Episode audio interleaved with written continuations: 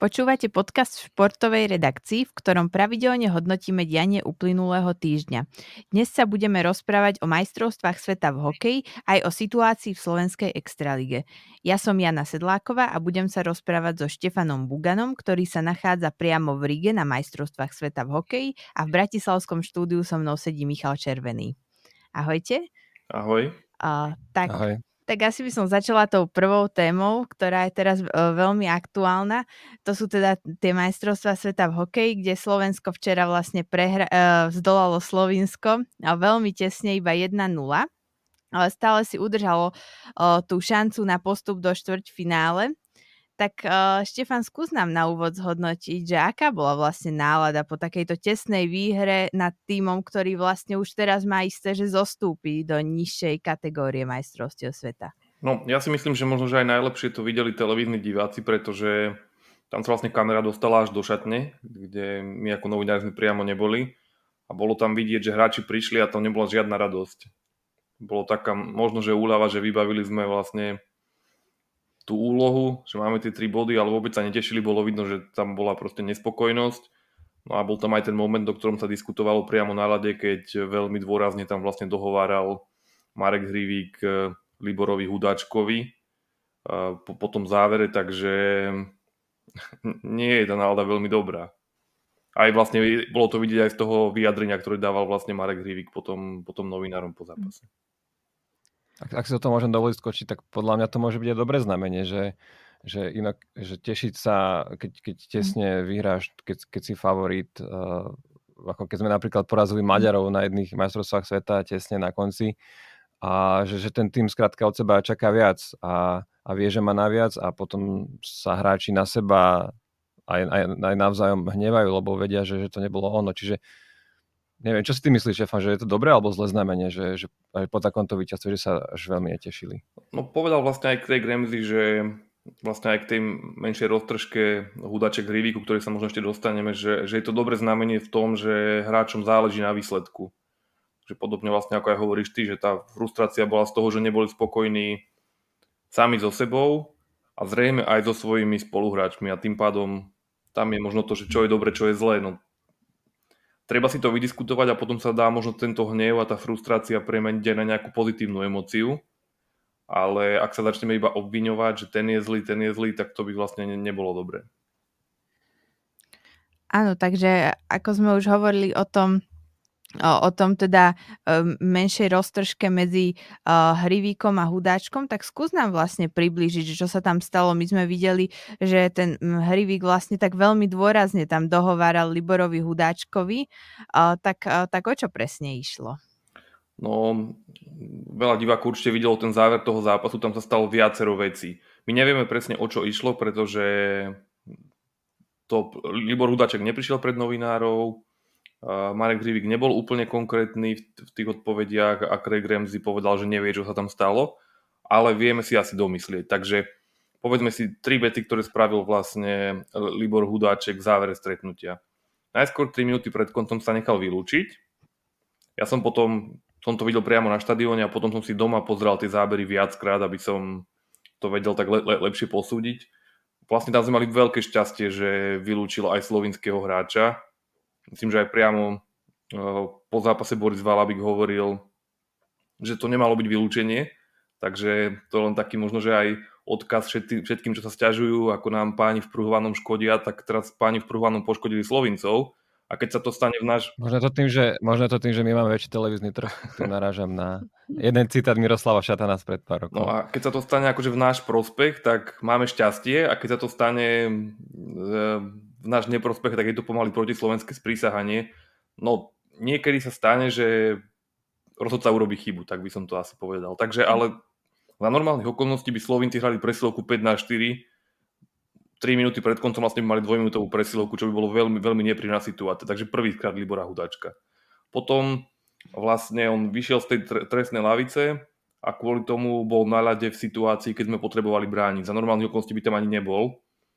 No a my sme vybojovali puk a Libor namiesto toho, aby to zahral rozumnejšie, dal ten puk do stredného pásma, keď nemal jasnú pozíciu, uh, tak sa pokúsil dať gól. keďže netrafil bránku, tak vlastne sa celá situácia presťahovala opäť do nášho obraného pásma. Znovu sme sa museli brániť a skoro sme inkasovali. Tam bola tá situácia, keď e, Škorvánek vlastne vyrazil puk, ktorý išiel do prázdnej brány. Takže ledva, ledva sme sa zachránili. A podľa mňa, čo tak už úplne mohlo doraziť toho Hrivíka, že bol veľmi nahnevaný, tak to možno tak uniklo v tej prvej chvíli tej pozornosti, ale vlastne tam bolo ešte nejakých možno, možno 6, možno 7 sekúnd do konca Libor Hudaček opäť získal puk a on mal úplne voľného Andreja Kudrnu. On mu mohol prihrať a Kudrna by 100% stihol ešte dať ten gol, takže by sme vyhrali vlastne 2-0, e, čo nie je až také podstatné, ale ide hlavne o to, že Libor zase vystrel na tú bránu a on to tam zblokoval slovenský hráč, ale keby, tu, keby to prejde cez toho slovenského hráča a Libor tú bránu netrafí, tak opäť sa stiahujeme pred našu bránu a ešte možno 4 sekundy majú Slovenci a opäť sme pod veľkým tlakom. Takže vlastne Libor, ktorý mal byť skúseným hráčom, tam urobil viacero takýchto netaktických až netímových vecí, ktoré mohli vyplývať z toho, že veľmi chcel, že bol kritizovaný, že, že nedáva góly, tak len vypadalo to zle a preto mal potrebu Marek Hrivik si to s ním rovno vydiskutovať. Ja si myslím, že ten, tá posledná kvapka bola, že neprihal tomu Kudrnovi, lebo to sa stalo tesne predtým a vlastne vtedy Hrivik nebol ani na rade, takže asi zišiel zo striedačky a hneď mu mal chuť povedať, že, že mal si prihávať, čo si to zase robil. Tak tak by som možno, e, ty si asi nevidel, ale pred zápasom bol rozhovor s Andrejom Podkonickým, asistentom trénera. A tam bola vyslovene otázka od RTVS na Hudáčka, že čo od neho očakávajú. A on, on povedal, že góly. Tak asi, asi to neuniesol, asi to povedal jemu v šatni a sa mu, sa mu zatmelo a že to tréneri chcú iba góly, dobre, tak tu máte a idem, idem do toho. My sme vlastne mali aj taký väčší text do Liborovi Hudačkovi, a tam nám vlastne respondenti, ktorí ho dobre poznajú, hovorili, že on síce má takú bezstarostnú povahu, ale že mu veľmi záleží vlastne na tej reprezentácii a že bol vždy sklamaný, keď e, či už pre zranenie alebo z nejakých dôvodov vlastne nereprezentoval. Takže ono sa to môže rôznymi spôsobmi prejavovať. On možno chcel strašne ten tlak do seba. On, on si myslel, že robí dobre, ja si myslím, v tej sekunde. A aj, aj o ňom tak hovoria, že má, že má niečo geniálne v sebe, že, že nemá trému, že, že vie nájsť to, to, to, to zaujímavé riešenie, takže on, on bol presvedčený podľa mňa, že tú bránu trafí, ale, ale bolo to proste netaktické a tomu vlastne hneď išli vytmaviť tí, tí skúsení spoluhráči a možno to bolo neštandardné, že, že to robili hneď priamo na ľade a nie až potom v šatni a kamery to zachytili a preto vlastne sa z toho stala téma. Lebo zase ten Hrivik neurobil nič také, že by ako Craig Ramsey povedal, že oni sa zvykli aj pobiť na tréningu za tej jeho éry, keď sa niečo nepáčilo spoluhráčom, takže Hrivik neprekročil nejakú čiaru, ale tým, že všade sú kamery, tak sme to proste videli a tá reč tela bola veľmi, veľmi jasne hovoriaca. A predpokladám, že potom v šatni si povedali ešte aj, ešte aj viac, pretože v tej mixzone bol Hrivik veľmi nahnevaný. Hovoril, že takto to nemôže ďalej pokračovať, čo je možno aj správna emocia od kapitána po vlastne viacerých priemerných až, až možno podpriemerných výkonoch. A vieme v tejto súvislosti vlastne aj povedať, že prečo Libor Hudáček e, neprišiel e, pred e, novinárov, že či teda nechcel to už nejako komentovať, alebo čo sa tam vlastne stalo? Predpokladám, že preto nakoniec neprišiel ani predtým, keď, keď urobil ten faul na 5 plus do konca a zjavne ho aj, aj vlastne chránilo mediálne toho Slovenského zväzu ľadového hokeja, alebo ho nejako nedotiahli, alebo ak to povedať proste oznámili, že Libor nepríde, tak neprišiel. Áno, a ešte keď teda hovoríme o hráčoch, ktorí neprišli pred, pred kamery, tak naopak naj, e, najlepším hráčom zápasu Slovenska bol Richard Pánik, ktorý dal ten jediný gól.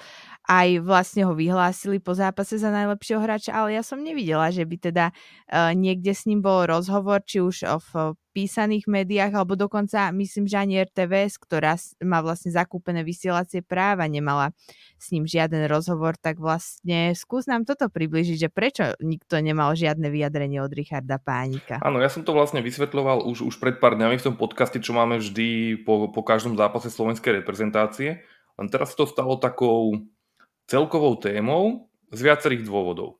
Keď sa vlastne zápas skončí 1-0, a jediný gól dá pánik, tak logicky tá pozornosť je upriamená na neho a vtedy si každý všimne, že, že prečo ten pánik nehovoril, však dal gól. Keď je ten zápas nejaký, že 4-3 a dá jeden zo štyroch gólov, tak sa to tak stratí, alebo ako povedať. Tak teraz o neho bol záujem, preto tie médiá vlastne skúšali to znovu, to, čo už im predtým 20 krát nevyšlo, pretože pánik dlhodobo nedáva rozhovory. No a pánik ich tradične odignoroval a kolegom potom na konci, ktorí prechádzali a zase sa ho pýtali, či by nedal rozhovor, tak, eh, tak ich odmietol s tým, že použil aj vulgarizmus, možno aby som to trochu priblížil bez použitia toho vulgarizmu, tak nevynadal priamo im, tá, tá nadávka nesmerovala na ich osobu, ale povedal, že nepíšte. A môžete si domyslieť, čo tam bol ten vulgarizmus, že vlastne to je ten jeho dôvod, že prečo nedáva rozhovory. A aby som išiel k nejakej tej, nejakému tomu začiatku, že prečo, tak vlastne on mal pred 5 rokmi v Amerike problém, keď bol, uh, bol pod vplyvom alkoholu a nechcel opustiť jeden podnik a písali o tom uh, zámorské médiá, je z toho aj video. No a potom slovenské médiá to prebrali, ako by prebrali, keby mal takúto situáciu Roger Federer, tak zrejme by sa o tom, najmä v bulvári a myhlo by sa to proste tými médiami a už pod by to nebola nejaká téma. No a Richard Pánik z nejakého dôvodu sa na to urazil a povedal si, že nebude už dávať rozhovory všetkým slovenským médiám plošne, takže nie len nejakému jednému bulvárnemu alebo tak, ale všetkým. A toto vlastne trvá, trvá už 5 rokov. Jediná výnimka z toho, čo hovorili kolegovia, bola pred nejakými, asi pred tými domácimi majstrovstvami, že ho vlastne Miroslav Šatan presvedčil a priviedol pred novinárov a tam pánik, aby splnil túto úlohu, že teda OK, donútili ma, musím hovoriť, tak odpovedal jedným, dvomi slovami na každú otázku. Takže ako keby zachoval opäť to, že s nimi nehovorí, len takto sa vlastne vynašiel v tej situácii. Takže je to takto.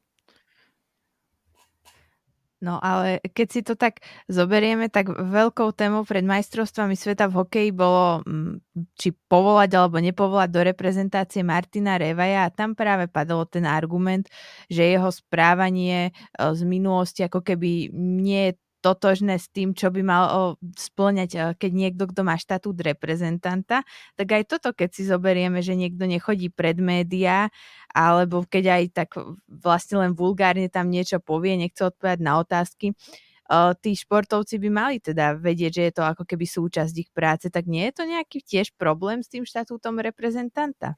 No zväz k tomu zjavne pristupuje veľmi selektívne k tomu, čo, čo, čo je v súlade s nejakým správaním, ktoré malo byť vzorové možno voči mládeži.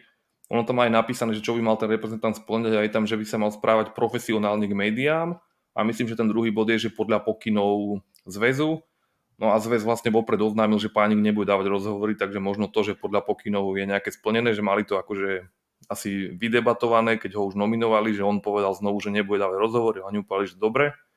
A tým porušením možno toho, že profesionálneho, morálneho a slušného bola tá nadávka, to, to bolo navyše, ale už aj to samotné, že mu, že mu to zväz toleruje, je, je zvláštne. A potom hlavne je zvláštne, keď sa potom zaštiťuje morálkou v prípade Martina Revaja, tak potom, potom to vyznie smiešne a už to vôbec neobstojí. Ale takú otázku položím, že či je to prekvapivé, keď vlastne sme nepočuli doteraz od prezidenta zväzu žiadne stanovisko k vojne na Ukrajine, témy, ktoré sú mu nepríjemné, tak sa vlastne často k ním akože nejak odmieta vyjadrovať a nielen nie vlastne od prezidenta zväzu, ale keď sa oznámil ten zákaz hráčov KHL, voči ktorému vlastne sa, sa odkladalo to rozhodnutie niekoľko mesiacov a nebol tam žiadny postoj, tak aj po tom oznámení toho zákazu, tak to bolo zdôvodnené tým, že aby mali hráči pokoj na prípravu. Takže vlastne my, my nevieme doteraz, čo si oni vlastne myslia o tejto situácii, ktorá je dôležitá aj tým, že sa o nej toľko hovorí, už toľko mesiacov sa to roz, každý to rozoberal. Budú tam tí hráči, nebudú tam tí hráči. A tak to iba chcem povedať, že vlastne, že odpovediam sa vyhýbajú aj, aj, aj, aj iní, tak možno aj pánik vidí, že vlastne sa môže. Že prečo by sa nevyhýbal že možno v inom prostredí, možno by mu to ako keby neprešlo, že keby tam bol ten tlak na to, že áno, že treba sa rozprávať s médiami, že, že je to súčasťou tej práce. Myslím si, že inde ako na Slovensku by tá kritika bola oveľa, oveľa väčšia. Aby som mal zase... Možno, možno západne od Slovenska, aby sme zase... Mo, mo, možno západne, ale aby som... Že toto nie je iba nejaký syndrom slovenských športov, tak napríklad Nick Kyrgios je presvedčený, že austrálsky novinári sú najhorší na svete neviem, či to ešte trvá, ale s nimi sa v istej fáze vôbec nebavil a ostatným dával rozhovory normálne. To isté inak robí aj Richard Pánik, dal nejaký rozhovor v angličtine na turnaji. Takže často niektorí hráči si myslia, že tí, ktorí o nich píšu najviac, že sú k ním veľmi nespravodliví. A častejšie je asi problém v tých hráčov ako v médiách, pretože áno, médiá robia chyby, niektoré proste médiá majú napríklad bulvárny charakter, ale hodiť to tak plošne, to ako by sme povedali, že všetci hokejisti sú nejakí na základe nejakého jedného, dvoch prípadov, tak niekto keď povie, všetci novinári plošne, my, my ich tu zle, alebo píšu o mne zle, alebo hľadajú senzácie, tak to samozrejme nie je pravda, ako pri žiadnom generalizovaní to nie je pravda. Áno, tak. A ešte uh, sa spýtam také všeobecnejšie otázky k tomuto zápasu na záver, tak te, na záver tejto časti k zápasu so Slovinskom, tak uh, možno čo vyhrali Slováci len teda tesne 1-0, tak sa pýta otázka, že čo mohli robiť inak? No, mali viac strieľať. To vlastne bolo, to hovorili aj tréneri, bola tam taká šanca, keď sme boli traja pred slovinským brankárom a Miloš Kelemen ešte nahrával vlastne Kudrnovi tam sa tá strela vlastne žiadala.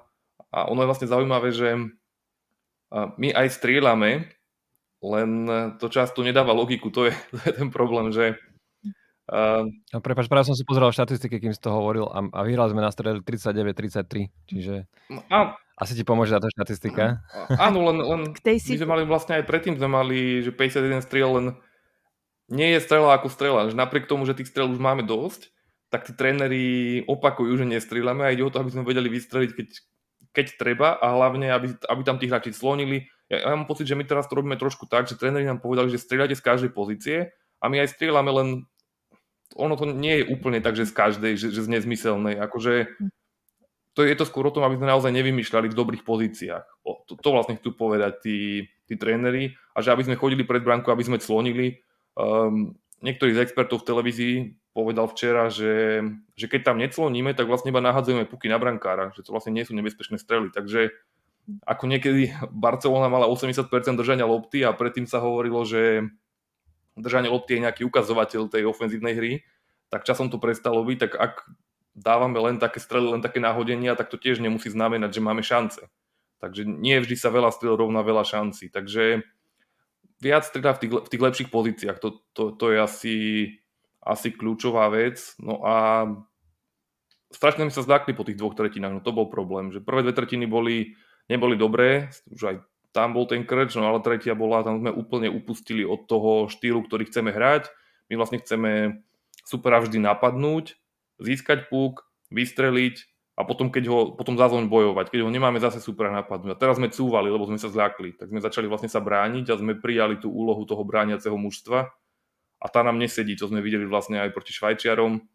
A videli sme to aj teraz. Naozaj, chýbalo veľmi málo, chýbali centimetre a aby Slovenci vyrovnali a dá sa povedať, že sme si o to koledovali, pretože takýto zápas, v ktorom sme favorit a podarí sa nám dať gól relatívne skoro, v tej 21. minúte, tak bolo viac menej našou povinnosťou sa snažiť o ten druhý gól. Šance aj boli, ale tým, že sme ho nedali, tak už sme vlastne sami sa dostali do tej situácie, že jedna strela, jeden odrazený puk, teoreticky jedna náhoda nás môže pripraviť do štvrťfinále. Čiže to určite nebolo s prehľadom a aj preto vlastne tí hráči boli takí nahnevaní po zápase. Áno, keď hovoríš o tej uh, Kelemenovej šanci, pri ktorej ale prihrával namiesto toho, aby strieľal, tak aj expert RTVS Ondrej Rusnak, ktorý vlastne tam stojí hneď pri striedačke, takže on aj počuje, čo sa tam hovorí, tak on povedal, že keď to videl Craig Ramsey, tak povedal niečo v takom zmysle, že ja tomu nerozumiem, že, že čo sa tam stalo, že mal tam taký výkrik, takže, takže myslím, že aj to, e, tam to tak vnímali jednoznačne. Prepač, Kelemen povedal do, potom do RTVS, že že on si myslel, že tomu spoluhráčovi, už neviem, kto to bol, to dáva do prázdnej. Myslím, no. Áno, myslím, že Andrej Kudrna to bol. Áno, áno, ale potom aj povedal, že keď to už videl na videu, takže to bola jeho chyba, takže aby sme zase aj uznali Kelemenovi, že si potom priznal tú chybu, takže ten, ten prvý pocit mal zlý, to prvé vyhodnotenie, ale už spätne potom videl, že áno, mal som strieľať. No a čo vlastne pozitívne si odnáša Slovensko z tohto zápasu? Sú to asi len tie tri body, alebo aj niečo možno, že z tej hernej stránky? Sú to len tie tri body a možno aj tá, tá emócia toho hnevu, ak ten hnev dokážeme vlastne pretransformovať na niečo pozitívne. To je možno skôr otázka na nejakého športového psychologa, ale že tým, že sme nespokojní, frustrovaní, tak buď to dopadne tak, že nastúpime nabudení, koncentrovaní a podáme úplne iný výkon, alebo to dopadne tak, že začneme viniť jeden druhého a, budem, a hneď pri prvej chybe budeme opäť sklzneme k tým vzorcom, že Hudáček ako dorobí prvú chybu a namiesto toho, aby sme ho možno že podporili a nejak tak začneme, začneme na neho útočiť alebo na Nemca alebo na, na hoci koho iného, kto urobí tú chybu. Čiže ide o to, aby sme hrali tímovo a pretransformovali túto negatívnu emóciu na nejakú pozitívnu. No a to je vlastne aj úloha teraz asi toho týmu, aby si nejak sadol, vydiskutoval nejaké veci a úplne koncentrovaný nastúpil do toho posledného zápasu. Áno, tak uh, vlastne posledný zápas bude hrať Slovensko s Norskom. Bez ohľadu na to, ako, ak, teda pokiaľ Slovensko vyhrá aj v riadnom hracom čase, tak ešte stále nebude mať uh, istotu toho postupu. Tak skús nám priblížiť tú postupovú matematiku. Čo slovenskí hokejisti potrebujú? No, my musíme poraziť Norsko za 3 body a potom musí Švajčiarsko poraziť Lotyšsko za 3 body a ani jedna z týchto vecí nie je ani zďaleka istá, ale obidve sú pravdepodobné, tak by som to povedal. Keby som to mal odhadnúť, tak na nejakých 70 až 80% je pravdepodobná aj jedna, aj druhá z tých alternatív, ale keď už sa tie percentá spoja, tak zrazu, že sa stanú obidve, už to taká istota nie je. Čiže tí Nóri sa neporazia sami, mali by byť ťažší super ako Slovinci, možno, možno aj ako Kazachstan, akože z podobnej kategórie, ale môže to byť naozaj ťažký zápas pre nás. A potom večer Švajčiari síce slúbujú, že nič nevypustia, je tam aj taká motivácia, že tým, ktorý vyhrá bez straty bodu, by mal dostať milión frankov. Včera sme hľadali na internete aj nejaké, že pravidlá, lebo takto sa nám v tej rýchlosti vlastne nepodarilo, ale mám tie, tie informácie nejak tu z dejiska, že hovorili, že, že tá, táto odmena naďalej platí, ktorá bola v minulosti. Takže Švajčiari môžu mať aj finančnú motiváciu. Tak je to cca milión eur. Áno, áno, lenže, lenže stále. Už majú isté prvé miesto, možno tam bude takéto podvedomé nezraniť sa pred finále. Lotyši budú doma pred vypredanou arénou, už ukázali, že majú mm. kvalitu, porazili Čechov, hrali vyrovnanie s nami, nevyšiel im iba zápas s Kanadou a pri, pripomeňme si, že vlastne uh, Lotyši do Švajčiarmi hrali dvakrát v príprave, jeden zápas vyhrali 5-1 a v druhom zápase viedli 3-1, nakoniec prehrali 3-5.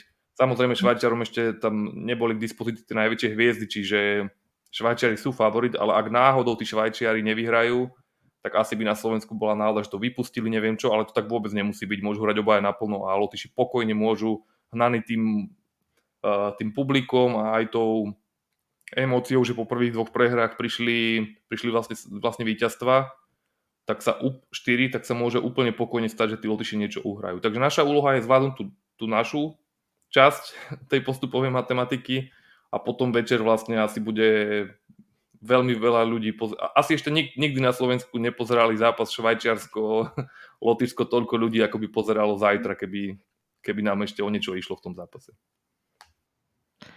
A keď sa na to pozrieš možno tak, uh, tak dajme tomu, že poviem, že nezauja to, tak čo je vlastne viacej fér? Ktorý z týchto dvoch tímov, keby postúpil? Tak uh, porazili sme tých Lotyšov, to je dôležitý faktor. Keď sa pozrieme na tie ďalšie zápasy, tak mohli sme mať viac, eh, mohli mať viac bodov s tou Kanadou, tam sme boli blízko. Mohli sme mať viac bodov aj s Kazachstanom, keďže dvakrát sme prehrali po nájazdoch, čiže že sme tam neurobili ani jeden ten extra bod. Tak, takže nešiel by som do toho, že naši si to nezaslúžia. Ono to vlastne veľmi pekne dopadne podľa mňa. Ak zvládneme ten zápas normy, tak sa to bude rozhodovať v tom poslednom zápase a ak Lotyšsko dokáže bodovať so Švajčiarmi, ktorí sú najlepší na turnaji doteraz, tak si zaslúžia postúpiť a treba im zagratulovať a netreba nadávať na Švajčiarov, že to vypustili alebo niečo. Ak to nedokážu, tak sa treba tešiť, že postupili vlastne naši a dostanú, dostali by tým pádom vo štvrťfinále nejakú šancu zmeniť tú náladu na turnaji.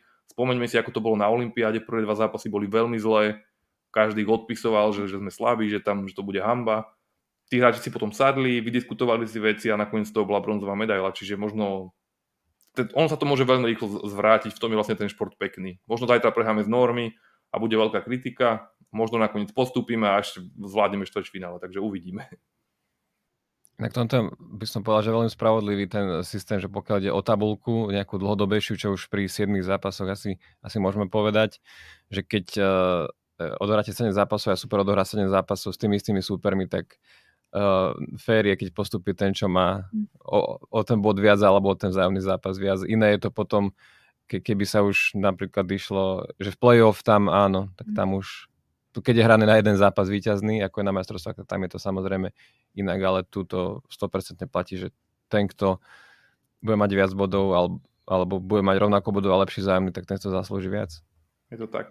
Áno, ešte tým, že tam každý vlastne nie je to len ako keď boli štyri týmy, že každý tam hrá aj s viacerými silnými, aj s viacerými slabými, tak je to, je to určite že e, fajn systém v e, tomto, ale no. prejdime... Te...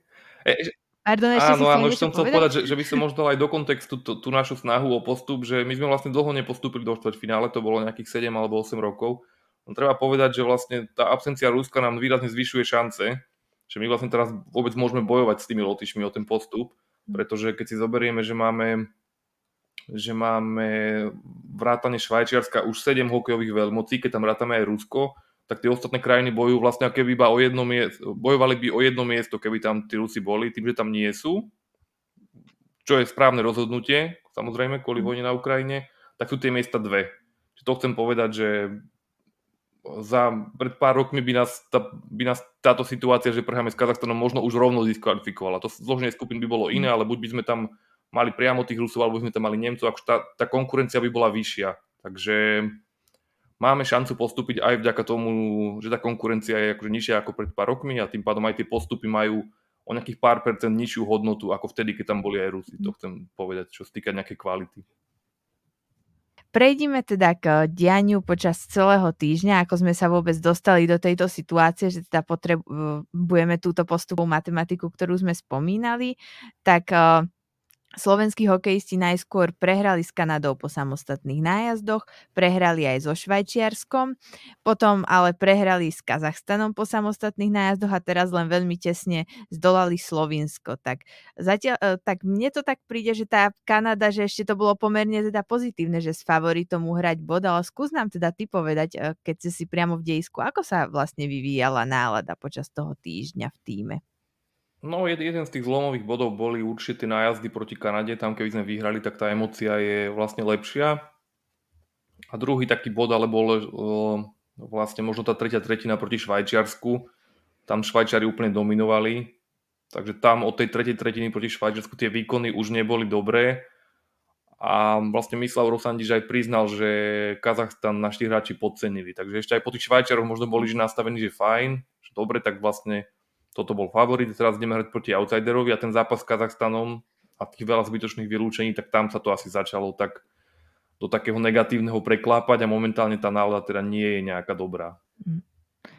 A kto ťa tak v tom týme slovenskom najviac zaujal, či už pozitívne alebo negatívne svojimi výkonmi?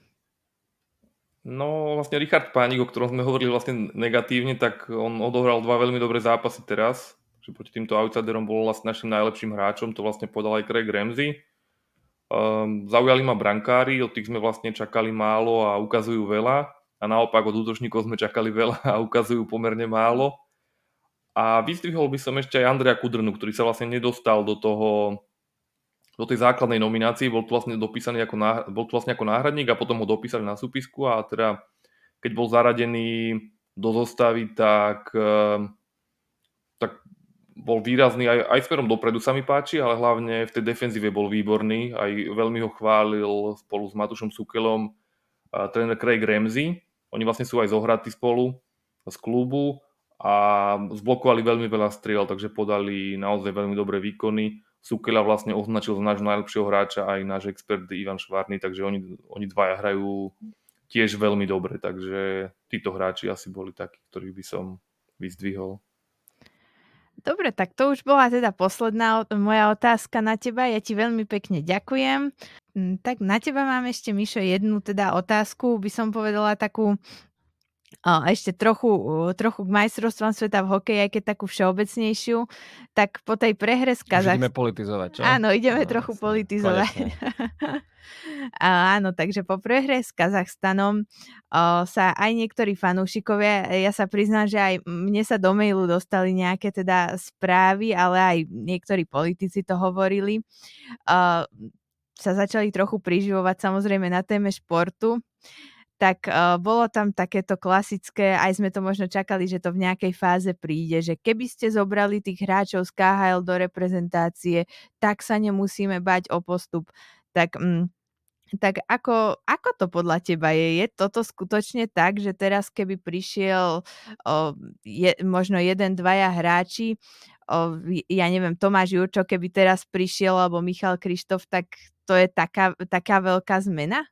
Um, to neviem povedať, ale našťastie túto otázku ani nemusíme riešiť, pretože je to taká falošná dilema a myslím si, že takto otázka vôbec nestojí. Skrátka, morálka je niekedy viac ako, ako športové výsledky, tak by som to povedal a tí hráči dobrovoľne hrajú v KHL, čo je súťaž, ktorá je Putinová propagandistická, propagandistický nástroj. Uh, podpísal tam zmluvy uh, po vojne, po začiatku vojny, viacerí z nich už aj predlžili.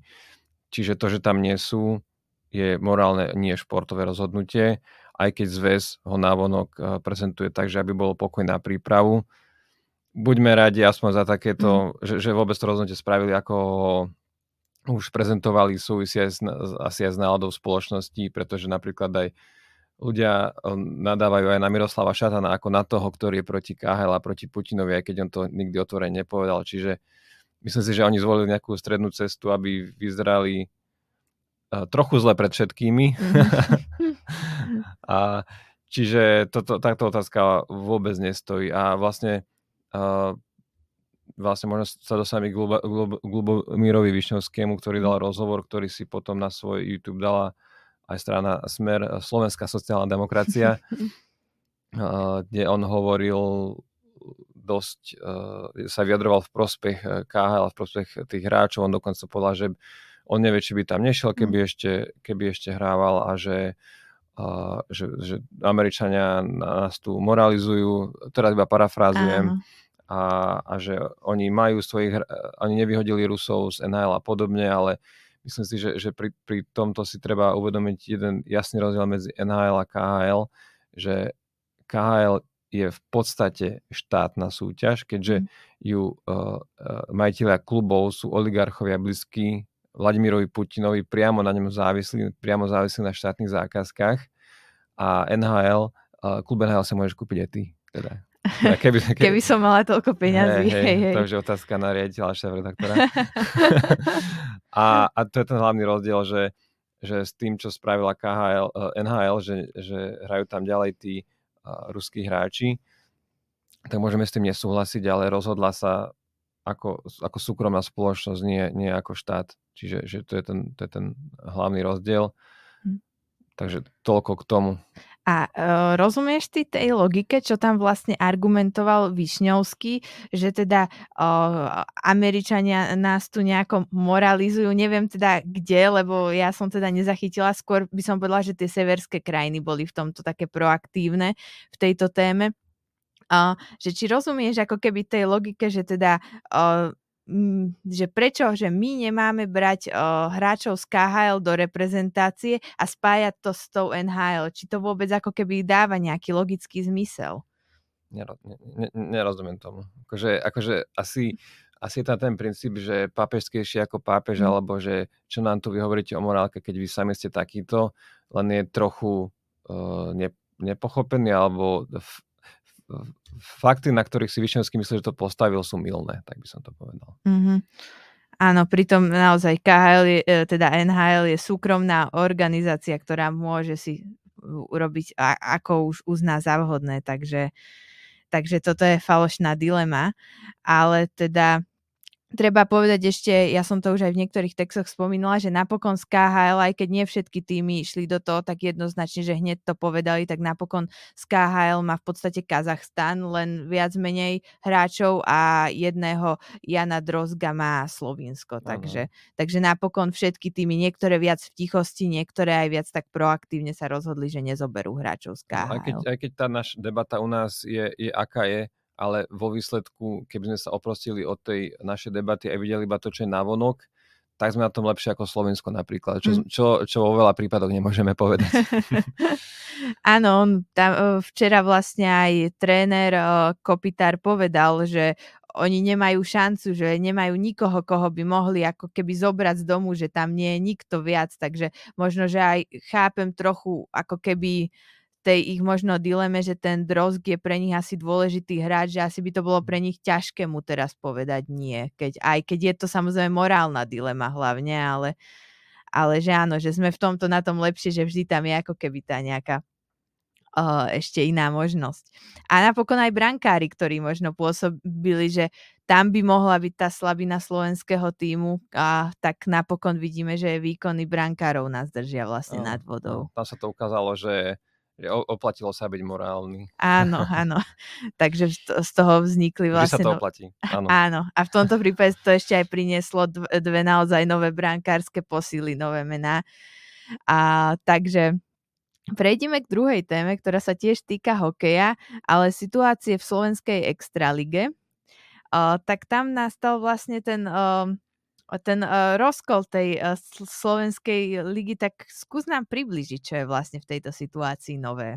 A možno iba jedno vetou zrniem na začiatok, čo sa deje. Bol už o tom aj minulotýždňový uh, videopodcast, a, ale tak pre istotu Slovenskú extraligu tvorí uh, 12 klubov, z toho 9 alebo 10, potom to týždni už zrejme 10, povedalo, že oni nechcú hrať pod hokejovým zväzom, ktorý je pod vedením Miroslava Šatana, ale chcú si to radšej hrať sami so zväzom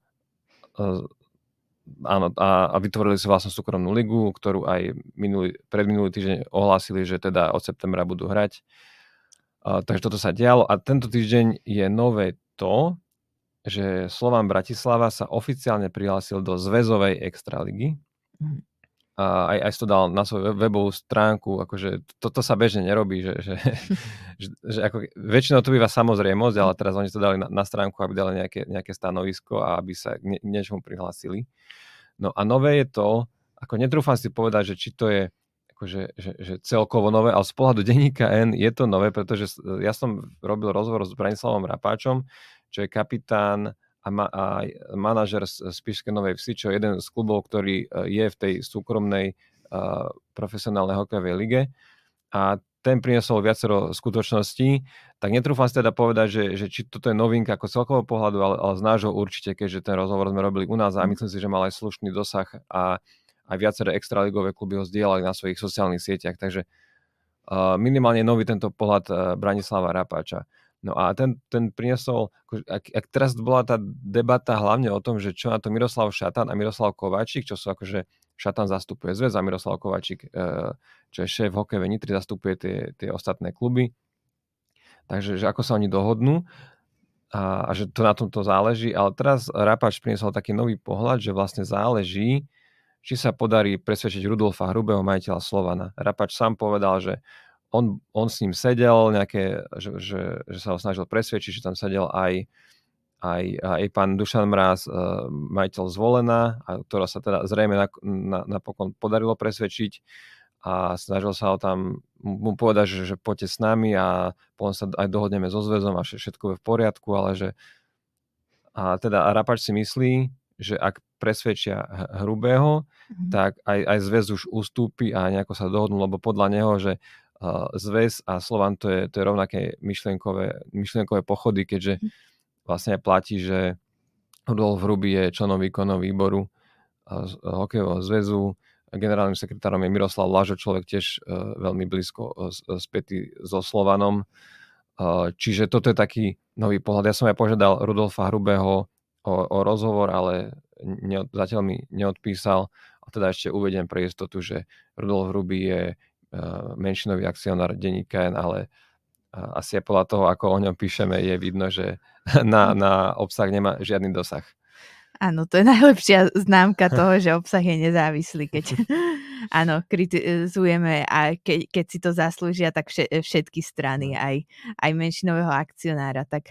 A ešte možno, keď hovoríš teda o tom, že ako keby Kováčik a Šatan sú dve také uh, protistrany a hovorili sme tu už o tom Richardovi Pánikovi, ktorý nedáva uh, rozhovory, tak skús nám možno povedať, tak nebolo by to možno zaujímavé, keby napríklad sa konfrontovali v nejakom spoločnom uh, rozhovore? Nebola tu možno ne, nepo, napríklad Miroslav Šatan, čo nám k tomu hovorí? Nemal nejaký, nebola nejaká ponuka možno na rozhovor? Po, po, ponuka bola, ale nedal k tomuto rozhovor nikomu. Uh-huh. Uh, a iba mal jednu tlačovú konferenciu priamo v Rige, ešte, ešte na začiatku šampionátu, kde o, a o tom rozhovore sme sa rozprávali v, v minulotýždňovom podcaste, mm-hmm. že bolo by to zaujímavé, ale ako sme už Štefan hovoril na začiatku podcastu, že, že Šatan nie všetky veci komunikuje, nie o všetkom vieme, čo, čo si myslí. Takže musíme zbierať informácie od ostatných, napríklad od Branislava Rapača, ktorý teda bol aj na tých rokovaniach a ak nie on, tak, tak jeho brada všetko si povedali. A napríklad tam aj vyplynulo, že, že dokonca tie kluby sa chcú dohodnúť aj tak, že uh, mať normálne zmluvu so zväzom, kde zväz povie všetko, čo chce a, na, uh, a všetko, čo sú to hlavné argumenty, že prečo by to nemohli mať kluby. Dokonca povedal, že, uh, že kluby sú ochotné, aby zväz ďalej udeloval licencie, čo napríklad Miroslav Šatan argumentoval, že práve vďaka tomu je tá platová disciplína, že skrátka, keď nejaký klub uh, nevyplatí všetky podložnosti hráčom, tak nedostane licenciu, nemôže hrať ligu, čiže motivovaný vyplácať tých hráčov. A rovnako tam bolo hm, limit na legionárov, kvóty na mladíkov, že kluby sú tiež ochotné dať to do zmluvy a hm. dať, dať, dať aj dokonca do zmluvy, že aj 15% z, zo svojich výnosov budú posielať zväzu na rozvoj mládeže a tak ďalej a tak ďalej. Čiže ale nepoznáme reakciu zväzu, keďže o tom nekom, nekomunikuje až tak otvorene. A na tých tlačových konferenciách je to vždy také náročnejšie sa, sa dopýtať cez, cez viacerých novinárov. Takže áno, bolo by to zaujímavé, ale, ale bohužiaľ to tak nie je. Ale zároveň treba povedať, že, že médiá nemajú, akože, že nehlasujú ani nemajú žiadne rozhodovacie mm. právo. Akože my iba informujeme o tom, o tom, čo sa deje. Čiže ak sa oni dohodnú v prospech eh, slovenského hokeja akýmkoľvek spôsobom, nech sa páči, ale my, keďže cítime ten záujem od čitateľov, tak sa snažíme prinašať čo, čo najviac informácií a ukazovať, že kto je kto v tomto spore vlastne. Áno, dá sa to teda povedať, ako keby kto je v tomto spore ten lepší a kto je ten horší? Alebo to takto čierno-bielo nevieme? To sa nedá asi, toto sa asi, akože je málo prípadov, keď sa to dá hmm. a už minulý týždeň sme sa o tom bavili, že, že, že, že nie, že skrátka myslím si, že obe strany sú, sú dobré, že to myslia dobre, len uh, treba odložiť ega. A, a, a ustúpiť. A jeden a druhý v niečom nech ustúpia a potom, potom bude dobre. Ak, ak vymyslia spôsob, aby navonok vyzerali obaja, že, že obe strany že vyhrali, tak to, to by asi ideálne. Chcelo by to nejakého, nejakého ako bol Miroslav, Miroslav Lajčak na, na, na Balkáne, tak nech ide teraz aj na tento hokejový Balkán slovenský. tu je, keď hovoríme o tomto, tak je tu jedna taká, dalo by sa povedať možno až kontroverzná postava, to je Robert Luptak, tak skús nám povedať, čo on vlastne v tomto, v tomto celom spore, čo on vlastne v tom spore znamená, ako keby. V tom spore on, on nie je nejaká výrazná postava, ale, ale je jeden z tých nespokojných majiteľov mm. a teda na to, aby sme zistili, že ktorého klubu, tak potrebujeme to veľmi pozorne sledovať, pretože on, on vstúpil na scénu ako majiteľ hokejovej detvy, uh, kde akože keď si dáte do Google jeho meno, tak, tak nájdete veci ako, že nadával uh, opity uh, Marcelovi Hosovi, bývalému reprezentantovi, skvelému hráčovi NHL, v jednej sezóne najlepšiemu strelcovi KHL, keď, ešte, ke, keď ukončoval e, kariéru v Dukle Trenčín, nadával uh, Samuelovi Bučekovi, keď ešte to bol nádejný mladý reprezentant, uh, keď hral za Nitru v, v Detve, oblieval hráčov pivom a, a, a, a podobne. Potom uh, z Detvy odišiel a stal sa majiteľom Prešova. Ten túto sezónu vypadol a, a teraz vyhral výberové konanie na, na vlastníctvo vlastne Liptovskom Mikuláši, dal ponuku vo výške okolo 150 tisíc eur a, a už má takú povesť, normálne, že na, na oficiálnej stránke Liptovského Mikuláša dvaja alebo traja hráči Liptovského Mikuláša povedali, že, že toto nie a že im aj sponzori odkazujú, že keď príde Luptak, tak oni nedajú ani, ani cent, čiže Robert Luptak je takáto postavička, ktorá, ktorú myslím si, že drvá väčšina ľudí v slovenskom hokeji má tak, že OK, je tu, čo s tým spravíme, že nemôžeme ho len tak vyhodiť, keď, keď on, má, keď on sa dosta, dokáže dostať do toho klubu.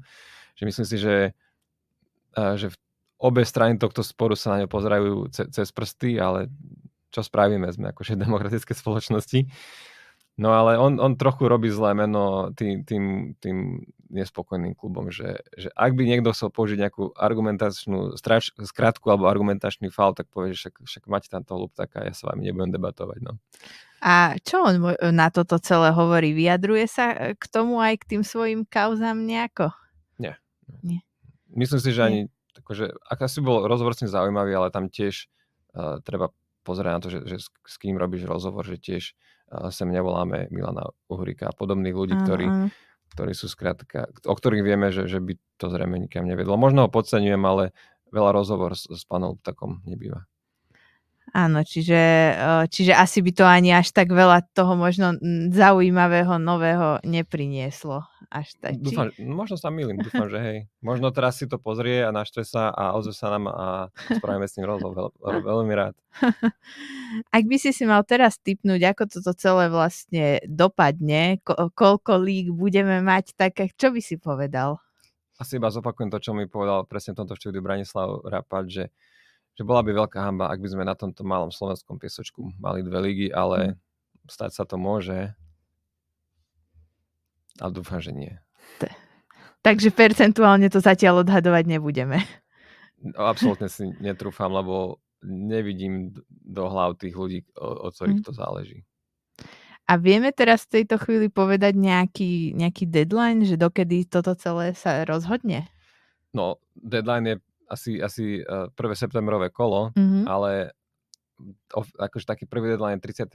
maj, dokedy sa kluby majú prihlásiť do, do tej zväzovej extraligy, ale stále to môžu spraviť tak, že sa prihlásia, zaplatia štartovné a potom aj zaplatia tú pokutu, ktorá plne z toho, že keď sa odhlásite zo súťaže a chceli byť do vlastnej súťaže. Čiže ne, ani tu neexistuje mm. nič. Že, že pokiaľ nebude prvý zápas sezóny v jednej či druhej lige, tak, tak stať sa môže naozaj, naozaj všeličo. Hm, tak uvidíme, ako to dopadne. Budeme o tom ďalej informovať, keď bude niečo nové. To už bola posledná otázka podcastu v športovej redakcii. Ďakujem mojim kolegom Michalovi Červenému a aj Štefanovi Buganovi, s ktorým sme sa spojili do Rigi. Ďalší podcast o udalostiach týždňa si už tradične budete môcť vypočuť aj budúci pondelok a taktiež, ako máme teda vo zvyku po každom zápase Slovenska na majstrovstvách sveta v hokeji. Dnes sme to teda spojili, keďže včera bol zápas a dnes teda je pondelok, ale teda takisto po Norsku v stredu ráno budeme pripravovať takýto podcast v prípade postupu Slovenska do play-off aj po ďalších zápasoch a a teda ja sa volám Jana Sedláková a teším sa do počutia na budúce. Ja sa pekne, ahoj. Ahoj. Pozdravujeme ešte, Pozdravujeme ahoj. na diálku.